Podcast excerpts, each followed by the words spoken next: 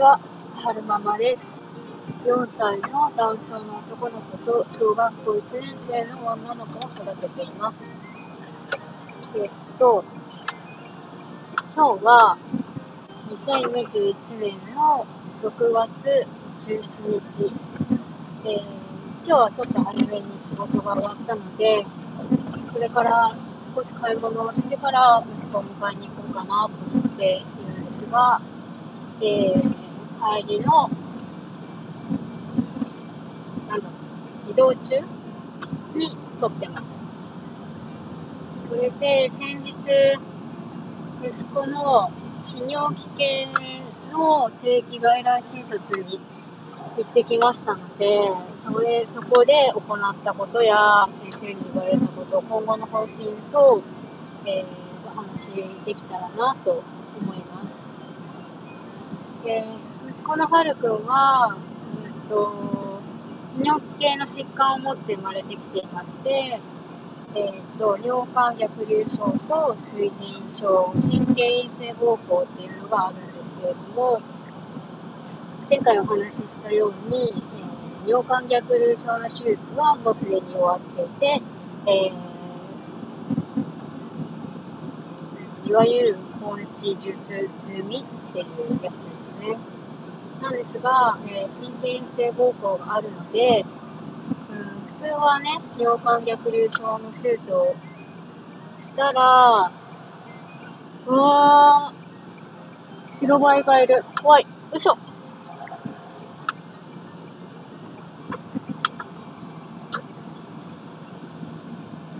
普通はね、尿管逆流症の手術をしたら、えー、っと、尿管、尿、尿管の逆流は起こらなくて、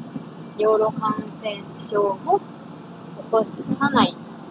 こさないって言っていいのかな？起こしづらいのかな？まあ、尿、尿管の逆流は起こらないって言われてるんですけれども、うんと、はるくんは、えー、神経陰性膀胱があるから尿管の逆流が起こってしまって、えー、尿路感染を起こしやすい状態にあるよっていうことなんですけれども、えっと、前回の、うん、と診察で何を言ってきたかっていうと、うんと尿の検査と、あとは、エコーか。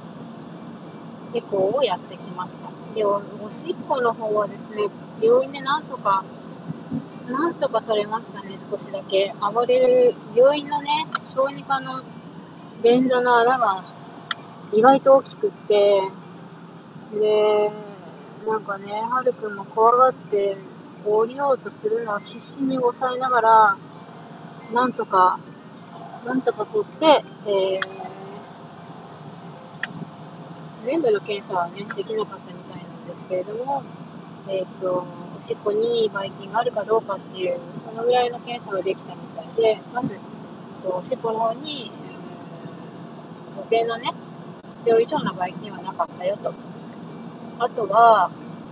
うん、エコをやったんですけれども、はるくんは、えー、尿管逆流が、尿管の逆流があったので、水銀症っていうのが起きてたんですよね。で、水腎症って何かっていうと、うんと、腎臓の中に腎部っていうのと腎肺っていうのかな。そういうところがあって、でそこに尿がね、逆流してなのかな、溜まってしまってる状態のことを、腎、腎部と腎肺に尿尿が溜まってしまって、拡張してしまっている状態を水腎症っていうらしいんですよね。で、うんと、はるは、まあ、逆流があったから、右も左もどっちもそれがあったと。で特にね、左側の腎臓の方がそれがひどくて、で、うんと、それがあったからなのか、左側の腎臓が小さいんですよね。余談なんですが、私も左側の腎臓が小さいんですよ。なんで小さいのかはちょっとよく分かってなくて、たまたま、うん、交通事故に遭った時に、腰が痛かったのでレントゲンを取ってもらったら、え、左側の腎臓が小さいよって言われて、で、まあ、昨日の検査をしてみたら、昨日の検査か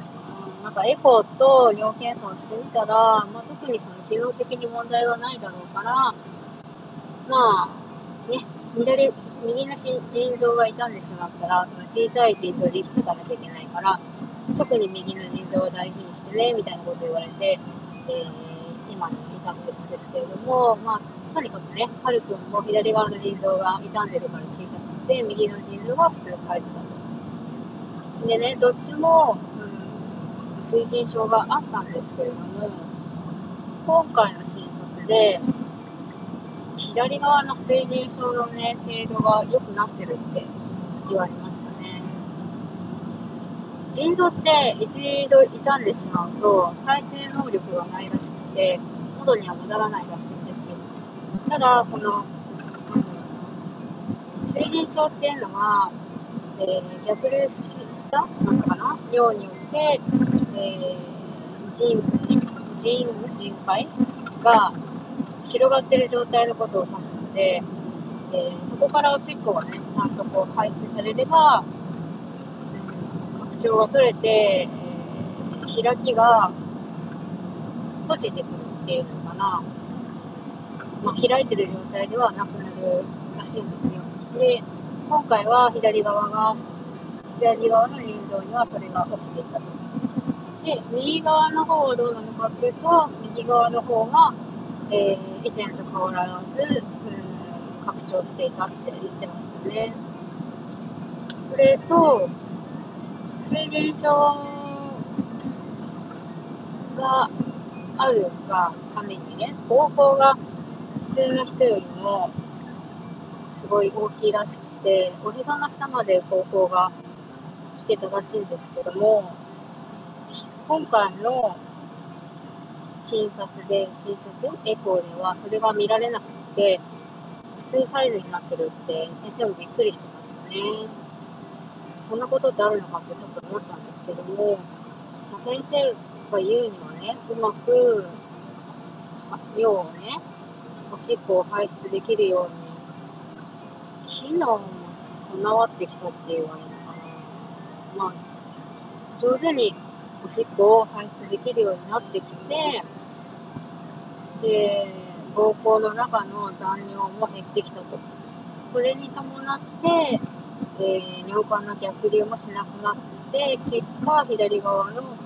腎部の拡張が、え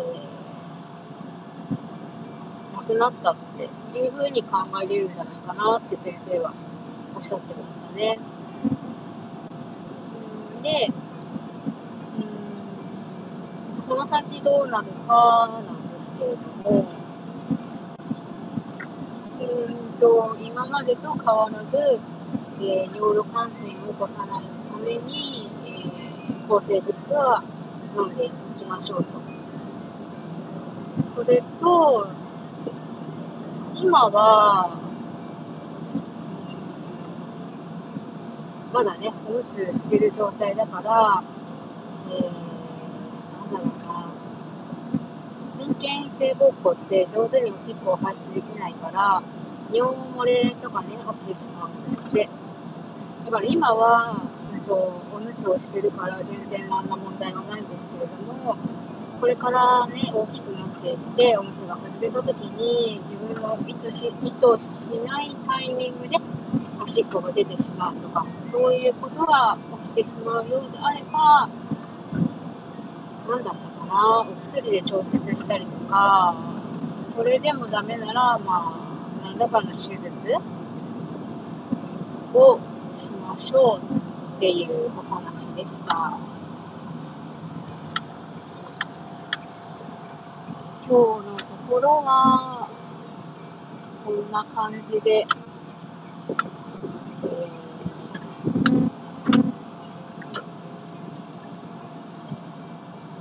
はるくんと同じような症状がある人がいらっしゃいましたら、ぜひコメントいただけると、すごい嬉しいです。最後までお聞きくださいまして、ありがとうございました。ちょっと聞きたいなと思ってください。まあ、また聞きたいなと思ってくださいましたら、ぜひフォローしていただけるととっても嬉しいです。それでは、また。